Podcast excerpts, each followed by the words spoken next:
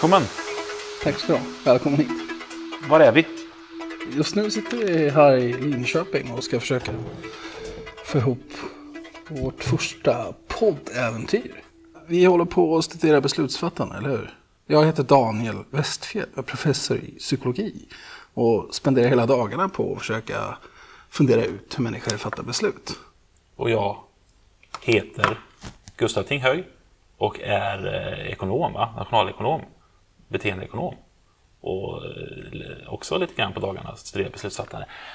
Och du är lite mer, jag tänker så här, traditionellt psykolog, god, fin människa, ekonom, ond, kall, kalkylerande. Ja, lite grann så är det. Ja. Men det är väl det som är vår styrka också, känner jag. Det är fräckt att göra podcast, eller hur? Och försöka få ut vad man pysslar med.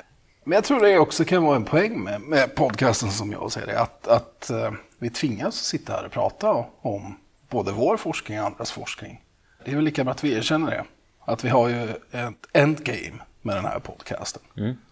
Att det faktiskt är så här att vi ska försöka skriva en bok om beslutsfattande. Du, det är kul att du säger att vi ska försöka skriva en bok. Vi ska ju skriva en bok. Nej, jag har inte så höga förhoppningar. Utan jag tänker att vi försöker skriva en bok. Och att podcasten kan vara ett, ett sätt för oss att kanske lyckas och skriva den här boken. Så, så vi tänker så här va, att, att eh, den här podcasten liksom ska, ska eh, vi pratar om vad den här boken ska handla om och eh, presenterar olika kapitel och så ut efter hand. Och, och boken, vad ska den heta? Den ska heta typ någonting i stil med, Beslutsbotanik kanske? ja, det är inte så dumt alltså. Nej. Men här, den här boken är någon slags självhjälp, eller hur? Du, du är usel, jag är usel på att fatta beslut. Det är därför vi studerar Inte beslut. generellt sett är vi ju inte usla. Utan det är svårt att fatta beslut. Vi vet väl inte hur man gör det. Bara för att vi studerar det. Var, Alltså, varför är det svårt att fatta beslut?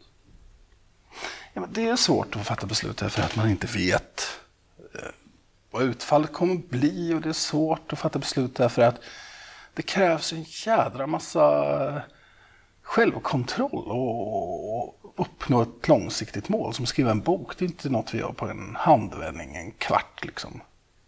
Så att jag ser den här podcasten lite som ett sätt att publikt gå ut med att vi ska göra det här. Vilket kommer tvinga oss till att skriva den här boken. Det blir väldigt pinsamt när vi i slutändan har gjort flera hundra podcastavsnitt men inte lyckats skriva ett kapitel i boken. Och under den här podden så kommer vi också liksom komma fram till innehållet i den här boken. Ja. Genom att gå igenom aktuell forskning från eh, vårt labb. Men också från andra forskargrupper. Nej, men, så jag tänker, jag, jag läste eh, Dick Thaler's eh, Nobelprisartikel har ju kommit ut i American Economic vad det nu är, Review kanske.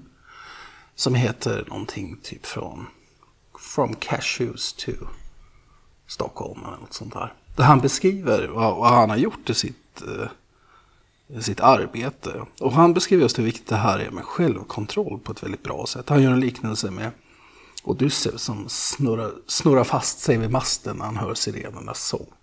För att inte kasta sig ut i havet. Och lite på samma sätt ser jag den här podcasten som en commitment device. Att nu, nu har vi liksom committat att göra den här boken i och med att vi släpper en podcast. Vad är det som är sirenernas sång för oss då? Ja, Sirenernas sång är ju allt annat. Prokrastinerat, skjuta upp saker är ju i alla fall jag expert på. Så det som är absolut viktigast och överst på listan, det vill säga skriva en bok, det undviker jag. Och istället gör jag andra saker som också är viktiga, men inte lika viktiga. Ja, det är väl lite likadan ja, men, men jag gör alltid det som är näst viktigast.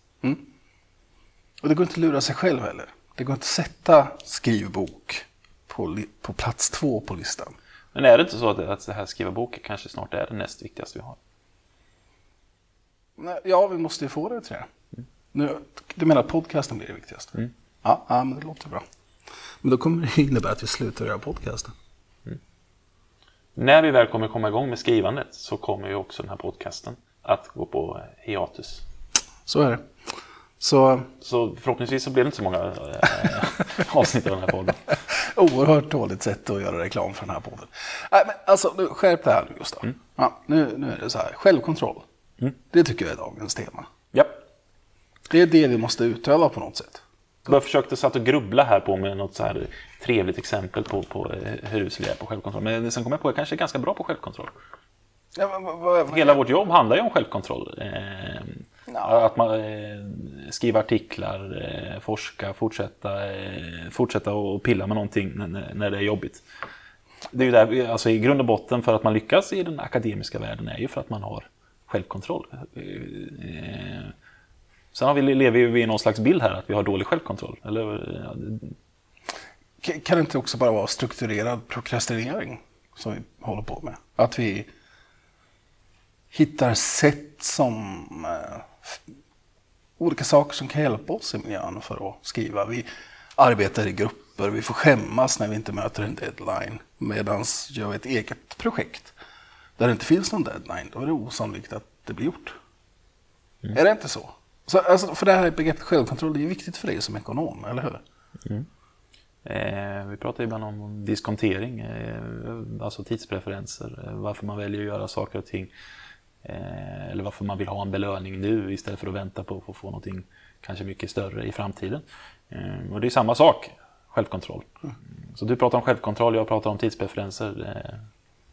Eh, för i den här boken så ska vi prata, och det är därför vi kallar oss för beslutsbotanikerna eller att vi håller på med beslutsbotanik. Vi är intresserade av de här olika sätten som vi fattar beslut på.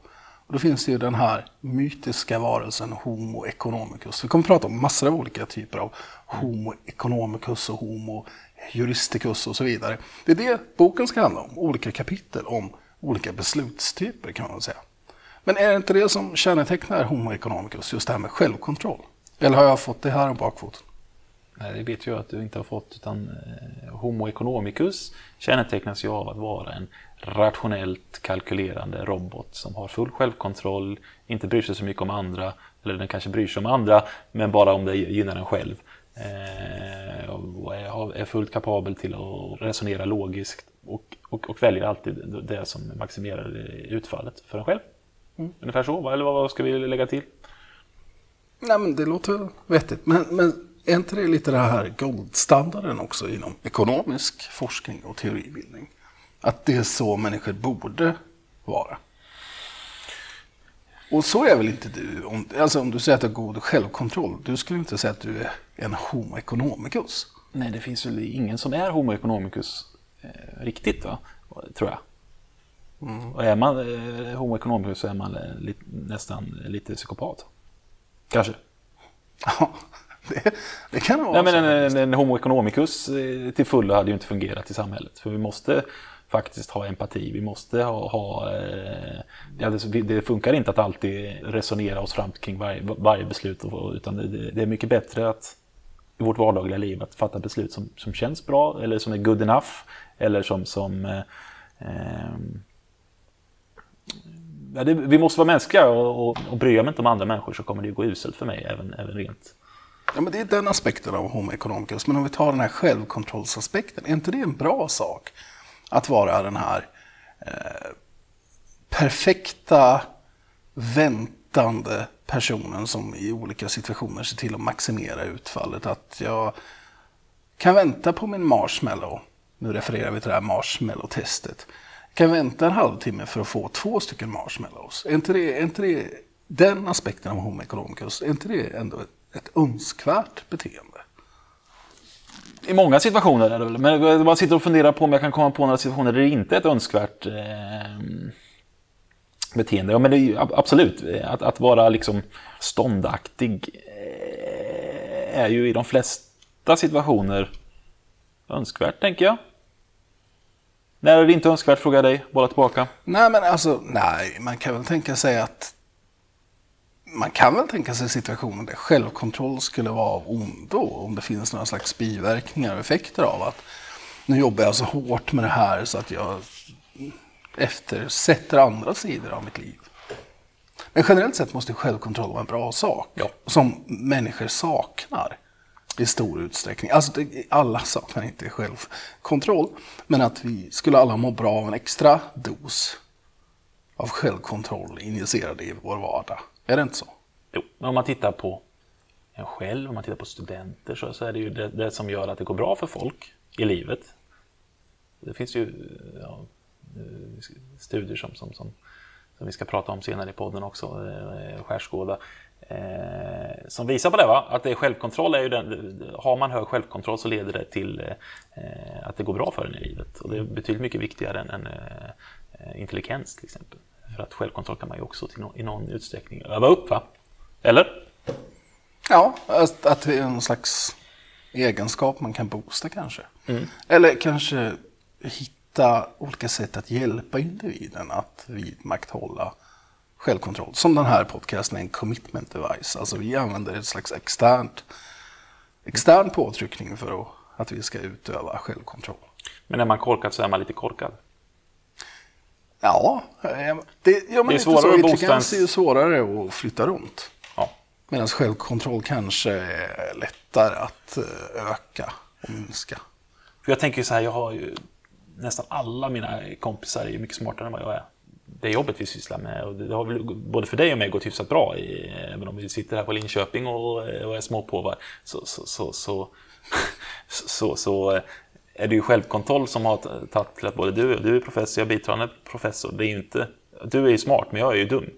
Nu lägger vi ihop, blandar vi ihop två saker. Det ena är självkontroll, det andra är någon slags eh, dispositionell intelligens. Var du inne på att prata om. Alltså om folk är dumma eller smarta, det är väl o, kanske ovidkommande. ja, men det är självkon- ja, det är ovidkommande, men, men det är, man kan kompensera med att man har eh, bristande kognitiva förmågor som, som, som intelligens med att man har en riktigt bra självkontroll. Mm. Nu säger jag, ibland så låter jag som att jag vet saker och ting och, det, och slår fast saker och ting, men jag tänker att så tänker jag att det är. Ja, jag tänker att det kan vara en, en väldigt relevant och viktig sak att få med sig att självkontroll i alla fall är någonting som vi kan påverka med externa och kanske interna medel. Att vi kan träna upp självkontroll. Men vad händer då när vi inte har självkontroll? Det är väl det som är viktigt.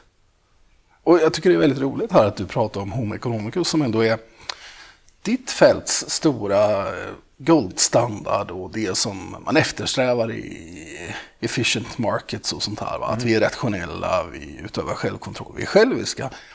Då säger du att det är en psykopatiteori. Det gillar jag. Det för oss in på det här spåret att vi kanske inte är homo economicus i speciellt många situationer. Utan vi är lite dummare eller har lite sämre självkontroll eller är lite mindre analytiska. Jag tänker det är det som vår bok ska handla om. Va? Är de här andra beslutstyperna. Det som utgår från att Homo economicus skulle vara någon slags ideal, normativt. Det här skulle vara perfekt, en perfekt värld enligt en ekonom skulle vara om alla var homo ja, det, är, ja, att det är någonting som man, så man bör vara, inte nödvändigtvis sagt så som man är. Nej. Eh. Och vad vi ska beskriva i boken är hur man är ja. istället. Vi ska beskriva, det är väl det det handlar om att botanisera bland ja. beslutsfattarna. Vi ska beskriva vad finns det för några andra eh, ekonomikus, nej, homosar. Mm. Eh, homo ignorans kommer vi prata om, homo Economicus, Homo, eh, Heuristicus som du redan varit inne på. Eh, och så vidare. Så kanske det är ett bra upplägg för boken att vi har ett sånt kapitel per homos. Ja, och att vårt mål då som beslutsbotaniker det är att försöka, precis som Carl von Linné, artbestämma de här. Vad är det som karaktäriserar mm. de här olika beslutstyperna? Är det det vi ska göra i den här boken? Det tycker jag. Ja. Och i tillägg till det så gör vi då en landskaps precis som vi gör en landskapsblomma så kan vi göra en landskapshummus. Den här personen är den som mest kännetecknar Dalarna. Ah, okay. ah, okay. Oh, men det är jättebra. Nu när du har slängt ut den idén så kommer jag ju direkt hugga på det naturligtvis. Så vem är då, nu har vi pratat om Homo economicus en hel del. Jag tror vi ska ha ett eget, eget litet uh, avsnitt om Homo economicus. Men kan inte du bara förespegla det här nu då? Vem kommer du nominera som landskapsblomman för Homo economicus? Alltså, det som direkt kommer upp är ju Gotland, va? Ja. Det är väl ingen landskapsblomma? Är Gotland inget landskap? Eller vad? Jo, det är det ju. Men jag tänkte, jag, jag kanske missförstod det nu. Jag trodde att det skulle vara en person, inte ett landskap. Jaha, en person. Jag tänkte ju att vi skulle kleta det på ett, he- på ett helt, eh, men ett helt län. Men det kan, det, jag håller med att det är bättre om vi tar, tar en person. va? Jag känner att vi kan få väldigt lite lyssnare i Gotland, på Gotland om vi nu utnämner dem till Homo economicus. Särskilt som jag har sagt att, de är, att eh, Homo economicus är eh, psykopater. det, tror- det tror jag vi ska undvika, ärligt talat. Eh, men bättre att ta en person då. Ja. Jag tänker, och så, eh, skitbra idé här, så bjuder vi in, vi ska ha gäster i den här podden också, så bjuder vi in de här personerna. Nu ser jag hur den här boken bara kommer längre och längre in i framtiden. Ja, men okej, fine. Det är klart vi ska det bjuda klart vi ska- gäster. Klart vi ska ha det. Men vem kommer vara den här Homo economicus nu då? Om, som person. Inte landskap eller Eh, som person, eh, ja, det är ganska, vad säger du om Alexander Bard? Alexander Bard som Homo economicus? Mm. Nej. Ja. Alltså, nu är inte min avsikt att sitta här att göra någon djup analys av eh, folks personligheter. Men han är kanske inte den första personen jag kommer att tänka på som Homo economicus. Jag tänker mer... Nu, nu blir det väldigt tråkigt när man går utanför den här svenska kändisvärlden. Men jag tänker ju att det finns ju ändå en, en, en filosof som är Homo economicus. Det är Peter Singer.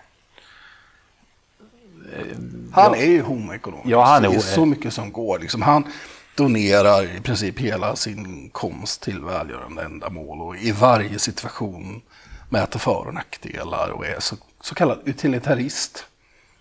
Ser verkligen till det stora goda och kan försaka sig själv. Så på många sätt så är han ju inte homo economicus, för han är inte självisk.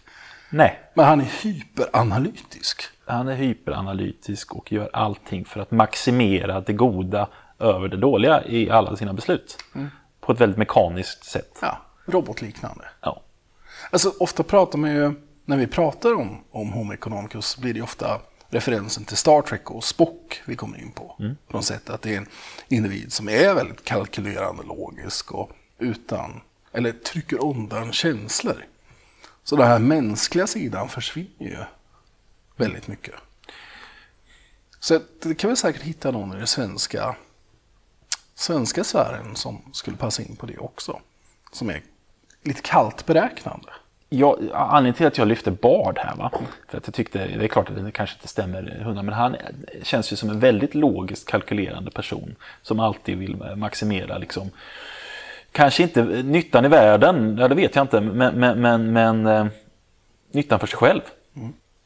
På så vis är han ju kanske lite mer, ännu mer eh, eh, homo economicus än vad Peter Singer är. Jag jag kan köpa det. Vi kan väl ha honom som placeholder nu i alla fall. För, som landskapsblomma för Homo economicus. Det tycker jag är, är fantastiskt bra. Okej, men bra. Vi ska, vi ska inte prata så mycket om Homo economicus. Vi ska prata om de här andra typerna som vi ska artbestämma. du, vänta jag har gjort en liten lista här, för jag tror inte på det här med självkontroll. Ja, jag tror inte på det här med struktur. Va? Så jag vill bara höra, alltså ska vi bli mer homo economicus, det måste vi, är det bra med homo econom- economicus eller är det dåligt? Vad tycker du? Jag tyckte vi redde inte ut det där. Jaha, ja. Eh, Det beror på vad man fokuserar på. Alltså, min forskning är väldigt fokuserad på prosociala beteenden. Att vi ska öka hjälpen som vi ger till andra människor. Så den sidan av Homo economicus är värdelös tycker jag. Att man ska vara självisk och maximera sin egen nytta. Jag, jag kan ju verkligen tycka att det som Peter Singer gör, att, att försöka maximera andras nytta, är, är väldigt bra. Men, men det där är ju att man inte ska, att man ska maximera sin egen nytta, är ju en liten, liten strågubbe. Va? För att om man bara beter sig på det sättet så kommer det gå åt skogen för en själv. Det, om jag hade sprungit runt här i, i vardagen och varit självisk, då hade det inte gått så bra för mig. Ja, för det är ju så att man måste samarbeta Ja. i en grupp för att eh, man ska få maximal nytta. I alla fall för oss människor är det så. Så på, på, på så vis så, så eh, Homo economicus dåligt. ja, Men självkontroll, Homo economicus är bra. För att vi behöver mer självkontroll. Vi behöver kanske tänka mer långsiktigt. Även i den prosociala domänen. Någonting som, som vi pratar väldigt ofta om det är ju det här att vara, vara generös mot framtida generationer. Det har att göra med tidspreferenser. Att vi går och pantar burkar och inte slänger så mycket plast i havet och försöker undvika en global förstörelse som kommer komma om en, två, tre, fem generationer. Så vi inte, vi, vi, där kan det vara väldigt viktigt. Kan jag tänka mig att vi kan visa självkontroll som grupp. Att eh, kanske vara vilja att inte konsumera så mycket för att det ska finnas en framtid. Så, den aspekten med självkontroll tycker jag är jätteviktig. Och sen på individnivå tycker jag att det är oerhört viktigt med att vi kanske kan visa lite mer självkontroll. Att vi till exempel då eh, kan spara pengar till att vi blir äldre. Det finns människor idag som lever som kommer att bli 120 år. Det betyder att vi kommer att vara pensionärer i 55 år. Om inte pensionsåldern går uppåt. Och det, det klarar inte socialsystemen av. Så vi måste helt enkelt börja investera mer i vårt framtida jag. Så de aspekterna av självkontroll är ju bra. Det borde vi se mer av. Sen det här med att vara rationell, du som ekonom. Vad är det egentligen? Jag tänkte bara svara först på, på, på det, för jag tycker det låter så himla förnuftigt hela tiden. Va? men det är. Eh, men jag tänker, bara en, en liten observation va, från verkligheten Ja. eh, är ju att, att personer som, som eh, tänker på fem generationer fram med plast och, dylikt. Är också tender, det här, det här, nu slänger jag ut en liten brandfackla här. Är också den typ, och, sambandet där är att de inte är så snälla mot sina vänner runt omkring utan de fokuserar mest på det- som är abstrakt långt iväg och där är de goda människor men i, i vardagen så, så är de eh, kanske lite mindre ehm, ehm, prosociala. Vi, det, ja. Finns det en trade-off där mellan prosocialitet i, i, i, eh, över generationerna prosociala i, i här och nu? Det tror jag att det gör. Eh, Även om jag inte vet om vi har så mycket data på det. Men vi kommer ju faktiskt in på ett av kapitlen i vår bok nu. Homo moralis, den moraliska människan. Eller hur? Vi, kan- vi kan väl bara ta det lite kort nu när vi ändå sitter här. Att, att, att, att vara en moralisk människa, det kan man ju vara här och nu. Men det kan ju också vara mot framtida generationer. Och som du påpekar så kanske det är så att det finns ju fenomen som moral licensing. Så är du god i en domän så kan du vara en skitstövel i en annan på något sätt. Därför att du har gjort det goda. Så man skulle kunna tänka sig att de som är väldigt sådär inriktade på att hjälpa framtida generationer är, är riktigt otrevliga mot existerande generationer. Det är inte helt osannolikt. Jag leker ibland med tanken att allting är någon slags nollsummespel. Att, att eh, vi är alla lika usla, alla lika bra, bara att vi portionerar ut det på lite... eh, Är man det på lång sikt eller kort sikt så... eh, Okej, så moralitet är en typ av begränsad resurs Ja. som du portionerar ut på olika sätt. Så vissa är väldigt moraliska här och nu, men kanske struntar i framtiden. Ja. Och andra är ganska o, eller omoraliska nu, helt enkelt. Det är bara en hypotes, en väldigt- hypotes som jag, eh, jag, jag tänker att den kan gälla på eh, det gäller även på sådana saker om vi pratar självkontroll, att, att har, det är något nollsummespel även där, att vi har en viss, viss portion självkontroll och sen portionerar vi ut den antingen över vårt liv eller våran, eh, över vår dag, och både långsiktigt kortsiktigt. Så Så, man får vara lite för försiktig på vad man lägger sin självkontroll på. Va? Så work hard, play hard, lite så här att arbeta hårt och sen så maximal självkontroll, ingen självkontroll. Men är, är inte det också så verkligen med självkontroll? Är inte det en begränsad resurs? Är det inte, det, är det inte krävande att ut, utöva självkontroll? Jo. Du, du har ju hållit på med den här forskningen om ego depletion exempelvis. Ja.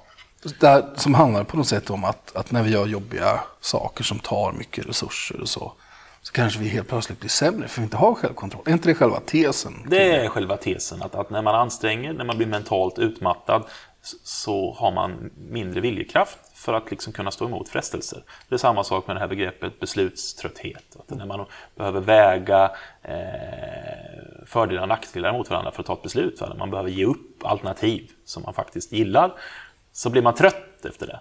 Eh, och det, och det räcker med, jag blir ju jädra utsliten av att när jag ska bestämma om jag ska ha eh, korv eller hamburgare till middag exempelvis, för då måste jag väga. Så jag försöker, eh, det är därför det är bra. Alla, alla vettiga eh, stora forskare som jag känner till, nästan, är ju nästan maskiner i sin vardag. De fattar aldrig några sådana här kreativa beslut omkring vad de ska äta, var de ska gå, vad de ska, eh, hur de ska, vilket schampo de ska ha. Utan de, de, de lever ju nästan i, i de fattar inga beslut kring, kring De är vanedjur. Ja. Ja. Går bara på någon slags, det här funkar. Det, det, men det här nu är en iakttagelse jag har gjort. Vad, vad tror du om det? Ja. Vilket också ligger, eh, liksom, skulle liksom vara lite stöd för det här nollsummespelet. Va? Eh, för de är oerhört kreativa vad, vad gäller, vad gäller eh, eh, sin akademiska gärning. Va? Men är fruktansvärt okreativa kring, kring sitt vardagliga liv. Och ganska tråkiga människor ja. man kanske. Ja. Mm. Mm. Ja, men det kan väl vara så. Det, det låter inte helt orimligt. Jag tror att med självkontroll har man en, en väldigt krävande uppgift. Det är klart att man inte har lika mycket kreativitet och resurser i nästa kanske. Det beror på den här ego depletion forskningen är väl lite shaky i och för sig. Ja, vi, Men- ja, det men är ju en det- elefant i rummet. Ja. Ja, Nej, men lite så. Men själva idén om att, att eh, under längre tid vid, vidmakthålla någon typ av, av självkontroll och göra... Nu sa ju det i och för sig att självkontroll är kopplat med kreativitet. Det är jag inte så säker på att det behöver vara.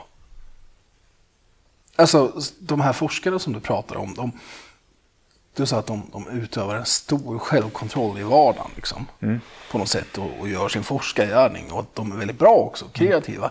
Men det kan vi väl inte likställa riktigt de begreppen. Att, att ha hög självkontroll innebär väl inte att man per automatik kommer göra kreativa grejer. Alltså, för så är det för mig i alla fall. Igen, personlig observation. Alltså, det är ju när jag inte aktivt jobbar med någonting som jag får, vad jag tycker är bra idéer. Ja, eh, Ska jag sitta och så här, nu har jag en timme på mig och, och jobba med den här forskningsfrågan och lösa det här, skriva den här sista lilla snutten på den här akademiska artikeln. Det går ju inte. Utan det är ofta när jag kör bil eller står och... kör bil tycker jag är lite lurigt att få bra idéer på faktiskt. Ja. Bättre när jag cyklar eller, eller går. Eh, Men, men eh, så här då. Jag tänker... För du jag håller med. eh, Självkontroll, kreativitet inte riktigt samma sak. Men jag har, vad har vi man per dag? Tre, kanske tre kreativa tankar. många har du? Ja, ja. Inte många alltså. Ja, men tre, tre låter bra. Så Kan du till, till Jag- nästa gång försöka räkna? Vi ska räkna många kreativa idéer och då lägger man en av dem på att hitta på en ny spännande maträtt så, så, så eh, då tränger man ju ut en annan.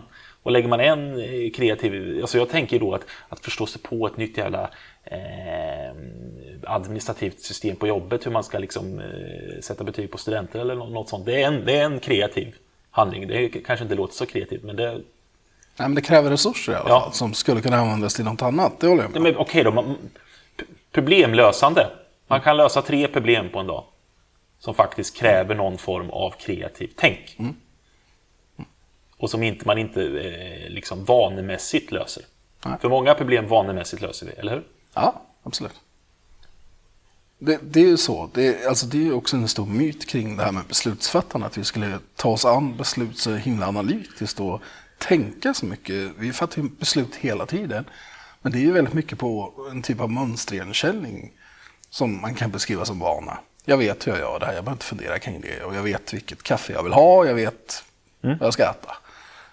Klart, då går det inte mycket tankeresurser. För, för är det inte det det handlar om också i det här begreppet med, med homo economicus, den ekonomiska människan? Vi måste ju också hushålla med våra psykologiska resurser på något sätt för att fatta bra beslut. Det ligger inte riktigt i homo economicus-begreppet. Nej, den tot- har ju fullständig outtröttlig källa av... av eh, och det tror väl varken du eller jag Nej. på riktigt. Nej, nej. Så är det ju. Vi är ju väldigt begränsade istället, tänker jag. I både vår biologiska förutsättning. Alltså, det är väldigt jobbigt att sitta och hålla uppmärksamhet under lång tid. Vi måste ta pauser och göra andra saker. Men också psykologiskt, att vi är inte några räknemaskiner. Va? Vi, vi processar information på ett väldigt, eh, vad ska man säga, ofördelaktigt, ofärdigt sätt i många situationer. Och då kanske vi äntligen, självkontroll var ju dagens ord på något sätt, men kanske vi äntligen kan komma till de här andra typerna, beslutstyperna. Kan vi börja prata om dem nu? Vad vår bok ska handla om egentligen? Ja, just det, boken. Ehm, Så Homo economicus är någon slags bakgrund, va? Den här perfekta beslutsfattaren. Den är också helt inkorrekt. Så fattar vi inte beslut. Om den är perfekt kan man ju diskutera. Men okej, vi säger det nu då, bara för enkelhetens skull. Eh, ja, det, och sen, nästa person, eh, Homo juristicus. Homo heuristicus är alltså människan som fattar beslut baserat på tumregler. En heuristik är tumregel, en förenkling. Känns det bra så är det bra. Känns det bra så här? Är min, är min eh, Mm. Eh, tumregel idag. Men, men vad är det för olika heuristiker vi kan använda oss av då i, i vardagen? Förutom att känns det bra så är det bra. Vad är en heuristik? Ja, till För de exempel som när jag går och handlar eh, mat och det står 10 kronor. Ja, då tänker jag billigt. Köp. Okej, Är det billigt så köper jag. okej. Eller till exempel en heuristik kan vara när jag ska köpa... Eh, jag köper alltid det som är billigast. Eller en annan heuristik kan vara jag köper alltid det som är högst kvalitet. Så börjar jag slippa tänka på, på, på vad det är jag... Eh, jag börjar slipper väga olika attribut, eller alltså eh, kvalitet och pris mot varandra. För det är jobbigt och då har vi bara en, har vi en heuristik, en tumregel. Jag går alltid på det billigaste. Jag går alltid på det... Eh, på, det, på det, det som har bäst kvalitet. Eller jag, jag, jag, går, jag, jag köper alltid skivor av eh, Ben Fowler höll jag på att säga där, men han existerar inte.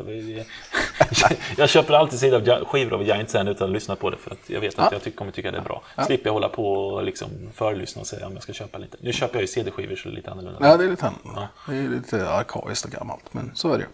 Ja, men okej, så, så det handlar om förenklingar. Och förenklingarna syftar till att vi inte ska behöva lägga ner så mycket eh, tankekraft och möda, va? Eller hur? För att vi ska kunna ha mer eh, energi kvar till det som är väsentligt här i livet. Okej. Så Homo heuristicus är någon slags energisparande människa som Ja. fattar tillräckligt bra beslut. Är det det som är liksom att, att du behöver inte alltid optimera, maximera. Så när du köper bröd så är det inte viktigast att du får mest bra bröd för per krona, utan Nej. vad det handlar om är tillräckligt bra bröd så att Ja, att man ingen blir ledsen. Man går inte på djupet med precis varenda detalj för att, för att liksom ta reda på vad som är det optimala just där, utan man fattar ett snabbt och enkelt beslut kring, ja det, det är good enough. Eh, ungefär, ungefär så tänker jag. Men, men blir det inte fel väldigt ofta då? Ja, oftast blir det ju inte det va? Tror jag. Okej. Inte för mig i alla fall. Nej. Eh, men ibland blir det ju det, utan vi, har ju, vi gör ju systematiska fel, felbedömningar. Eh, och det, det är då det kanske inte så... Det vill säga, vi måste ju övervaka oss själva och våra tumregler, för att ibland är ju de fel. Men jag tänker att oftast är de ju rätt. va? Hade vi tänkt att man inte ha- hade haft sina förutfattade meningar kring saker och ting, då hade man ju inte eh, orkat, eh, orkat springa runt särskilt länge. Min mamma sa alltid till mig så här, oh, nu har du en förutfattad mening. Som att det var någonting dåligt, men det springer vi runt med hela tiden ju, tänker jag. Och, och det, det, men det är ju sällan man blir så, så glad som när man, ens förutfattade meningar blir, blir liksom kast, omkull, omkullkastade, för då har man lärt sig någonting. Nu, eh, nu snodde jag lite från eh, Leif GW Persson här, så jag ska ha för den tanken. Ja. Men, men jag, jag tycker det, så, så är det ju. Ja. Nej, men, Även i vår värld. Ja. Ja, men för det är väl viktigt ändå det här med, med heuristiker eller tumregler. Att, att det, det kan bli tillräckligt bra men det kan bli fel ibland. Det var ju det som Daniel Kahneman som fick Nobelpriset i ekonomi 2002 tillsammans med Amos Tversky. En av de sakerna som de beforskade var just det här med heuristiker och feltänk, heuristics and biases. Ett stort forskningsprogram som väl syftar till att visa på hur vi gör sådana här förenklade beslut relativt någon slags homo som optimerar, det vill säga tar in all information, väger alla för och nackdelar, men att det också leder till, till många feltänk då, eller hur? Ja, och många systematiska feltänk. Det är väl inte för att, att vi, eh, det är ju ganska ointressant att vi, inte, eh, att vi ibland går runt och fattar beslut som inte är optimala. Men att, det gör vi av olika anledningar. Men att vi systematiskt gör felbeslut det är det de, de visade med sin forskning. Bland annat genom det här med prospect theory, eh, prospektteorin på svenska kan vi kalla det. Eh, och att vi systematiskt tycker att det är jobbigare att, att eh, med förluster än, än, än med vinster, även om de har samma jag brukar, hur är det svårt att uttrycka här, jo, även om de har samma storlek på vinster. Jag tycker det är jobbigare att förlora 100 kronor än, än att inte vinna 100 Just det. kronor. Just det. Och att vi utvärderar eh, vår nuvarande situation relativt någon typ av referenspunkt så att man tar in till exempel hur mycket hur mycket forskningsmedel har Gustav dragit in? Ja. Använder jag för att utvärdera hur, hur bra det går för Du blev ju, alltså när jag fick ett, ett, ett, inte pris, ett, ett det. pris eh, med, med, och en obetydlig summa pengar så, så, så blev det, det, det förstörde Ja, det, i flera det är veckor. faktiskt min lågpunkt i karriären alltså. När, när du vann ett pris från vår fakultet Ja. för framstående insatser inom forskning. Ja. Vann du. Ja. Ja, ja, det är ju tappa tilltron totalt till världen. Men vad, det var din referenspunkt där då? Att jag borde ha vunnit det. Du ska jag ha alla inte ens priser. nominerad. Nej. Nej, nej, jag känner att det var, det var väldigt oerhört roligt. Nej, så är det ju. Så det var en viktig referenspunkt. Men det är Jo, inte jag håller hemskt- bara på fotbollslag som förlorar. Eh, Och det är ju också därför att det blir så himla mycket roligare när vi vinner då. Det är en sån omvänd hot hand fallacy på något sätt. Att du håller på lag som du vet går dåligt för. För att då har man så låga förväntningar. Ja. Det är det som jag tror är lite jobbigt med sådana här Hammarbyare. Va? För när det börjar gå bra för dem, de tappar lite sin... Nu pratar du med mig som om jag kan sport. Det här är ju helt... Du kan ju sport. Du har ju varit med i något landskapslag i, Det är ju i och för sig sant. eh, i fotboll.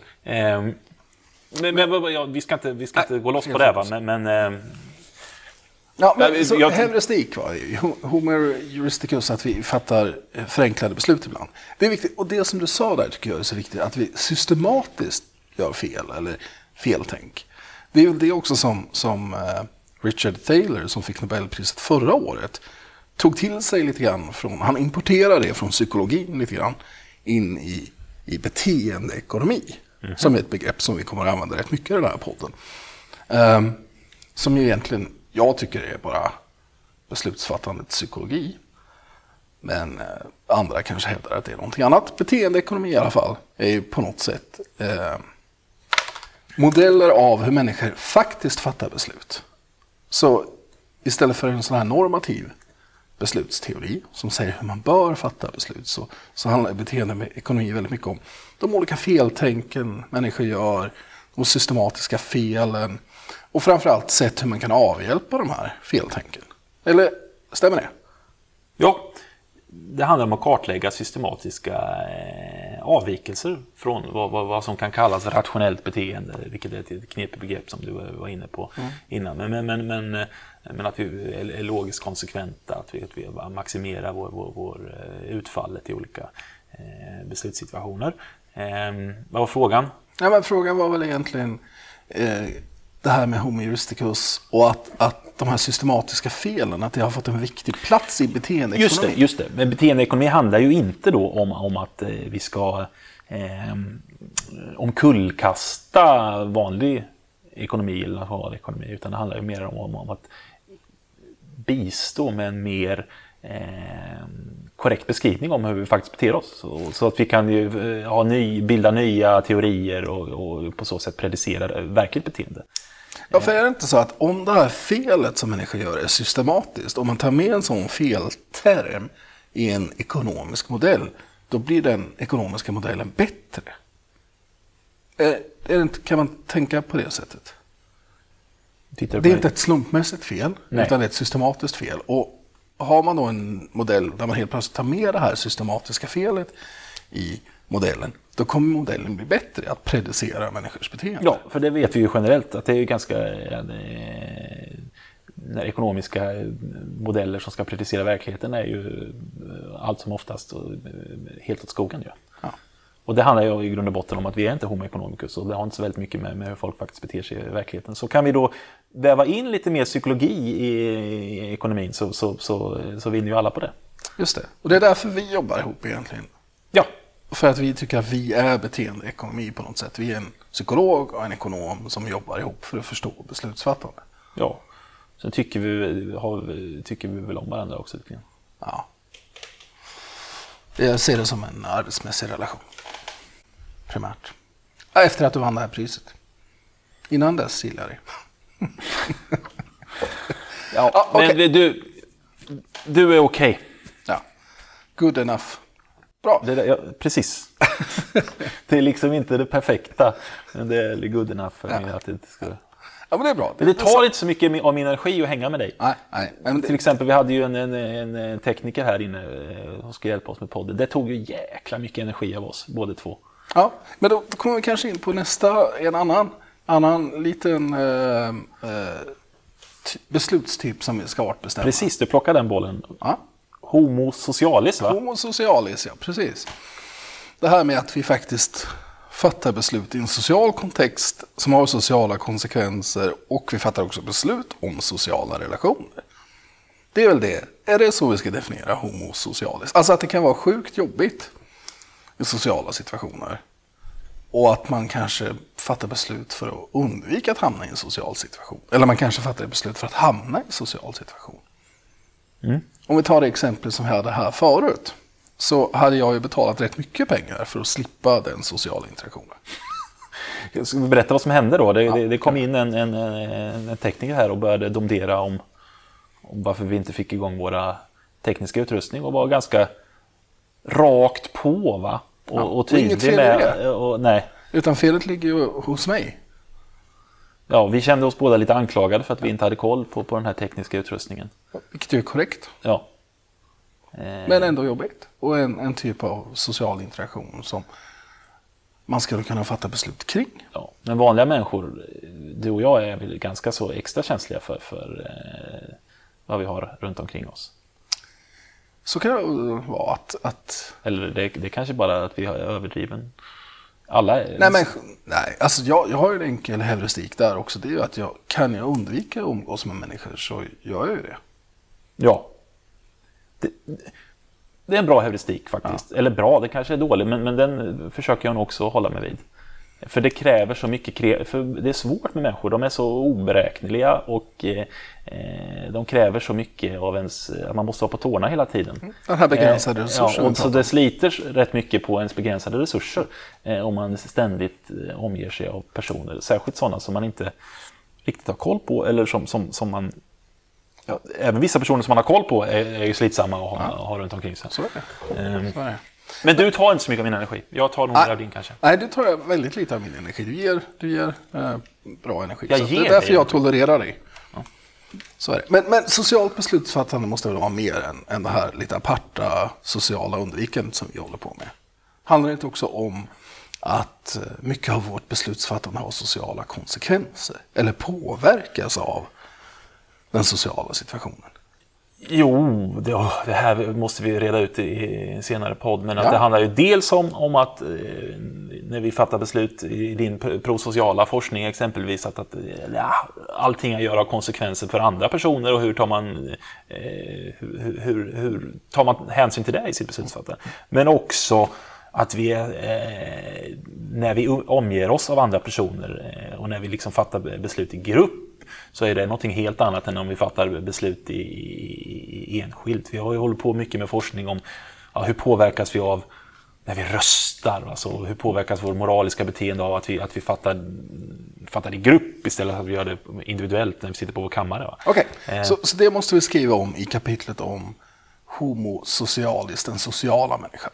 Ja, och vad händer när, våra, när, när, när, folk får, får se vårt, hur vi fattar beslut? Liksom? Alltså, drivs vi av, av eh, vad vi kallar för warm glow? Eller, eller, eh, Ja, det här ska vi debattera. Social signalering. Att jag, jag till exempel tycker riktigt illa om folk som donerar blod. Va? För jag tänker att det, det är sådana som bara gör det för att... Det finns en social vinst i att göra det. Det Ja. ser bra ut. Eller jag tycker inte illa om dem, jag tänker att jag själv inte, vill inte sä- sälla mig gänget till, till bloddonatorer. Det här ska vi inte prata om, det, är jättebra att donera bl- blod.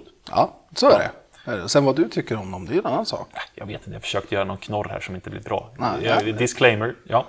Det, det är väl lämpligt att eh, också köra en disclaimer i sambandet här med att eh, vad vi säger här är ju helt fristående från våra arbetsgivare och våra forskningsfinansiärer. Ja.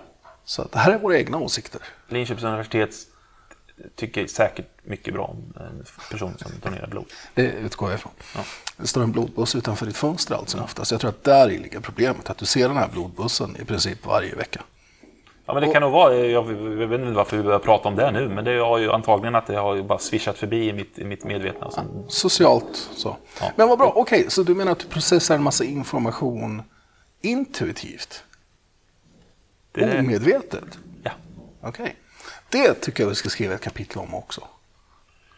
Homo. Intuitis kanske? Precis. Den intuitiva människan. Och det kopplar väl till den gamle Kahneman och hans system 1, system 2. Ska vi... eh, Eller ja, och det kopplar väl också till hur emotioner kanske va? Påverkar beslutsfattande. Eller kanske inte. Eller något, jag är oklar på om intuition kan likställas med emotion. För, för det tänker jag, okej vi kan prata om de två kapitlen eller de två arterna ihop kanske. Homo intuitus som är intuitiv beslutsfattare och Homo emoticus som är den kännande människan. Jag tänker att den kännande människan är en, en individ som fattar beslut baserat väldigt mycket på magkänsla eh, och erfarenhet.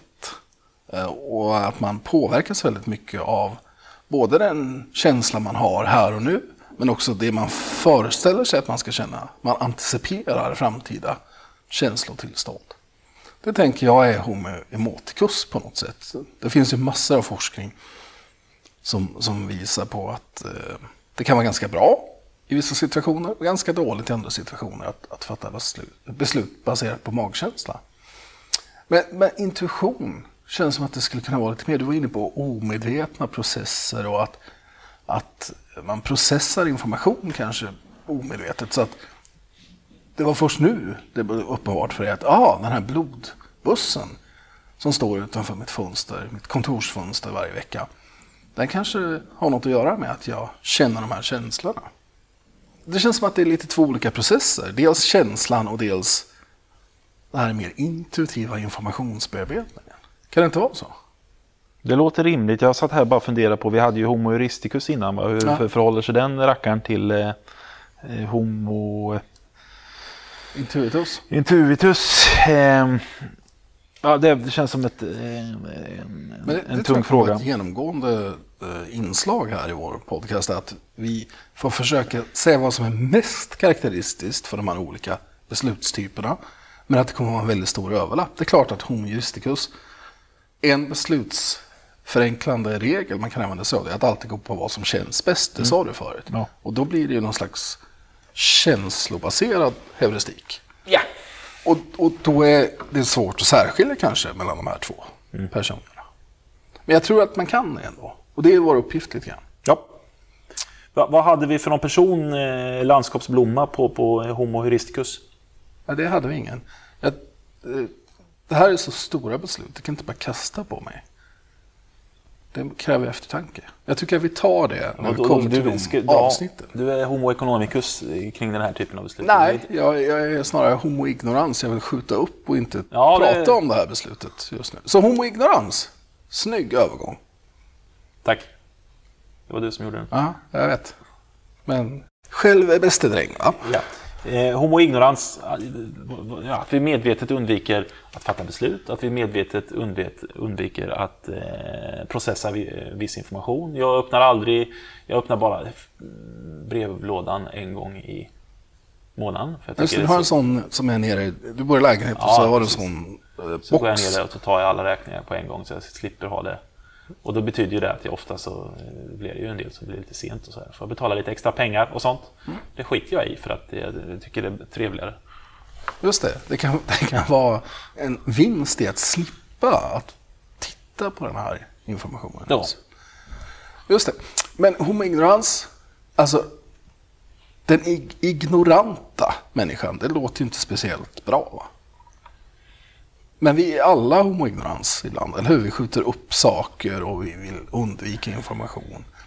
Men ligger inte också lite av den här omedvetna informationsbearbetningen i det här? Till exempel att vi söker information som stödjer vår världsbild på något sätt. Ja, tycker vi om en person så tycker vi allt eh, den personen gör är bra. Och tycker vi illa om en person så tycker vi oftast att allt den personen gör är dåligt. Till exempel om vi ska, det är ju snart val här. Va?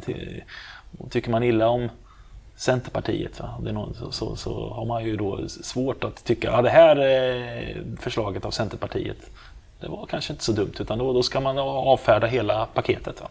Ofta. Alla är inte så. Men, men, men det är väl tanken kring, kring det är väl, tänker jag, en del av homo ignorans också. Att vi måste ha någon slags logisk kons, heter det konsi, konsi, konsekvens? Kons- Konsis, Konsekvens. eh, i, i, i hur vi bedömer folk. Va? Och vi tycker det är oerhört jobbigt när, när, när det, eh, saker och ting inte logiskt går ihop. Vår världsbild liksom inte stämmer. Så allting med Donald Trump måste vara uselt. Inte bara 75% eller 35%. Det blir, så, det blir så jobbigt då för oss. Så då, då, då försvinner den här mentala energin och vår förmåga. Så då, då, då, då bestämmer vi oss istället för att allting som kommer från det är dåligt. Mm.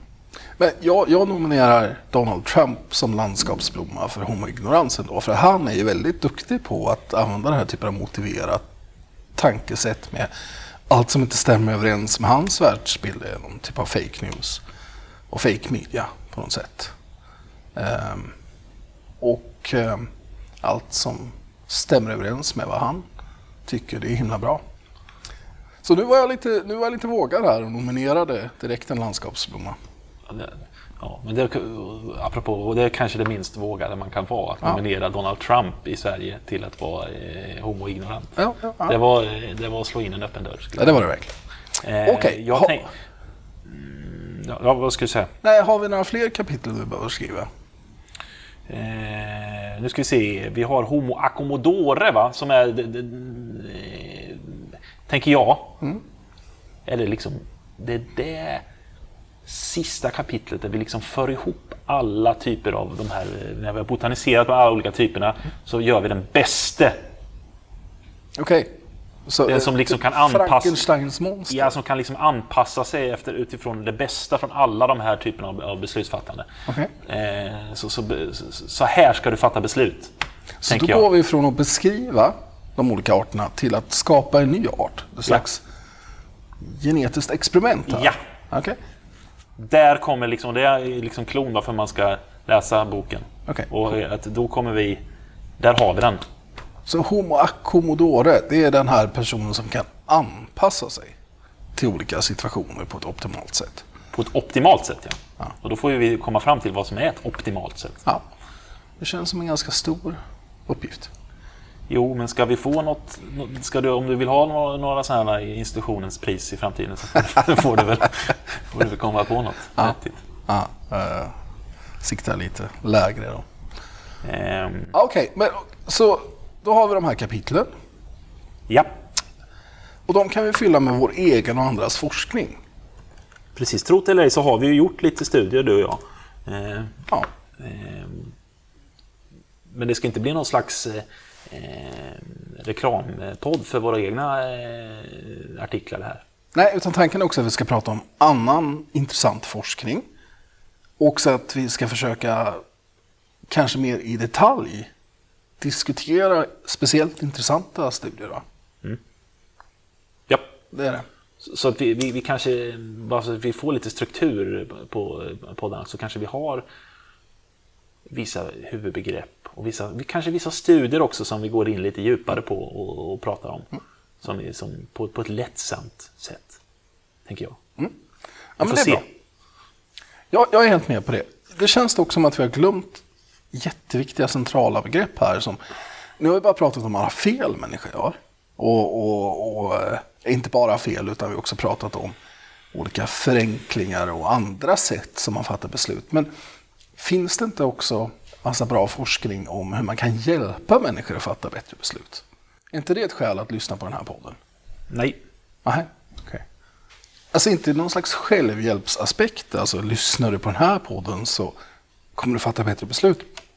Men det finns ju ändå rätt mycket forskning som eh, beskrivs som nudge-forskning. Att man knuffar folk i rätt riktning. Eller boost, att man hjälper att förstärka inneboende egenskaper hos människor. Självkontroll eller vad det nu må vara. Det kanske vi också kommer att prata en del om, tänker jag. beslutshjälpmedel. Ska Ja. vi kalla det det?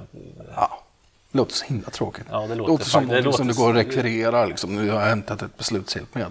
Ja, ja, det, det låter som jag går på sådana här eh, ledarskapskurser Ja, ibland. ja. Då säger de så här, vad, vad, vad kan vi få för verktyg med oss här? Mm. Då, och då, då, då stänger jag ner eh, direkt. Det dumheter. Det finns inga verktyg, men vi kan väl ändå... Nej, men det finns inga enkla Det finns inga enkla fixar. verktyg, nej. nej.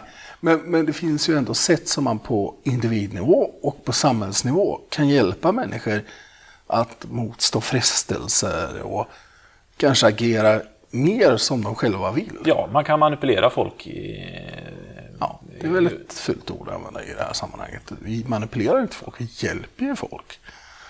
ja. Och gränsdragningen där, vad som är att hjälpa folk och vad, vad som är att manipulera folk. Eh, eh, Men glasklar. Är, är glasklar. Va? Men, men vi, därmed inte sagt. Men, men det finns ju, nudging är ett hett ämne. Vi håller ju på med det också. Ja. Boosting också, hur man liksom kan hjälpa folk med det, att bygga upp deras inneboende beslutskapacitet, ska vi kalla det det. är också någonting som är spännande. Eh, som jag tycker vi ska prata mer om. Kommer det vara med i, i alla kapitel i boken, tänker jag? Lite så här att, okej, här är problemet. Eller problemet, så här fattar den här arten, typen beslut. Och det här kan vi göra för att hjälpa den här individen att fatta bättre beslut. Är det, Det, det är kanske en bra uppdelning. Liksom, att vi, vi, först sätter vi begreppet, homo, vad det nu må vara, homo eristicus. Sen beskriver vi pers personen, vad som är dåligt och kanske också vad som är bra. Ja. Jag tror att man måste ha, all, all, det finns ju för och nackdelar med bå, båda två. Ja. Eh, och sen, vi måste ju exemplifiera från, vi måste exemplifiera från våra egna liv. Tänker jag. Och sen har vi en landskapsblomma som är en Jag person. skulle exemplifiera på med en annan ja. person också. Och sen pratar vi om vad man kan göra då för att hjälpa de här Ja, individerna. man- Att överkomma de svårigheter som kan finnas. Mm. Eller att kapitalisera på de styrkor. Skitbra struktur. Ja. Nu skriver jag. vi boken. Men det är det här jag tänker, det här borde vi kunna göra på två dagar. Alltså på, om vi har den strukturen. Men det är helt fel. Det, det, här är ju, det här är överoptimism och överkonfidens utan dess like. Vi, klart vi inte kan skriva den här boken på två dagar. Nej, ja, nej jag, jag, jag fattar ju rent logiskt där, va? men jag känner ju att det här är inte så himla långt ifrån. Du är redo att casha in, nu är boken klar. Vi har inte skrivit någonting. Nej, nej, nej jag, jag fattar. Men, men jag tänker så här, det här är väl någonting, jag tänker utifrån om världen hade sett ut som det, dess ultimata Ja. tillstånd. Och jag hade suttit på min öde ö med en liten Margareta, alltså en drink. Eh, och skrivit boken. Två dagar. Och njutit. Men det kommer ju vara massa saker. Det kommer ju komma folk och skrika och gapa och jag måste bestämma vad jag ska äta för mat. Och, eh, och då, Så här är det ju, att, att även om du hade haft all den här tiden så nog hade du hittat någonting annat att göra de två dagarna. Det är därför vi behöver det här som någon slags extern deadline. Så jag tänker också, en sak vi måste göra va, för att få det här att funka är ju att redovisa lite grann i podden vad vi har gjort. Eller hur? Vi ska inte bara prata om vad vi ska göra, utan tanken måste ju ändå vara att när vi kommer hit igen nästa gång, då kan vi säga, du, jag har skrivit en grej här. Mm. ja. Deal. Men hur ska vi... Nu säger jag... Ja. Mm. Hur ska vi lägga upp det här då? Ja, vi gör så. Ja, vi gör så. Det är inte så konstigt. Vi, vi spelar in en podcast så får vi se om det blir en bok. Mm. Mm. Ja, men bra. Är vi klara för idag nu då, eller? Eh, jag skulle vilja... Eller tycker jag. Jag är ju lite inne på att vi ska ha lite gäster va? Ja, absolut. För att jag tänker att det, det är det som kommer eh, eh, skapa lite, eh, lite lattjo och lajbans. Ja. För du blir så himla obekväm när vi har eh, gäster. Ja, det blir jag. Men då tänker jag att då kan du ha gäster och så är jag inte med. Men det kör vi inte nästa avsnitt eller om fem avsnitt, utan det tar vi kanske när det kommer. Nu är det viktigt att skriva boken, just då. Ja. Fokus. Bok. Klar i år. Okej. Ja. Tack för idag. Tack för idag. Eh, tack Daniel. Tack Gustav.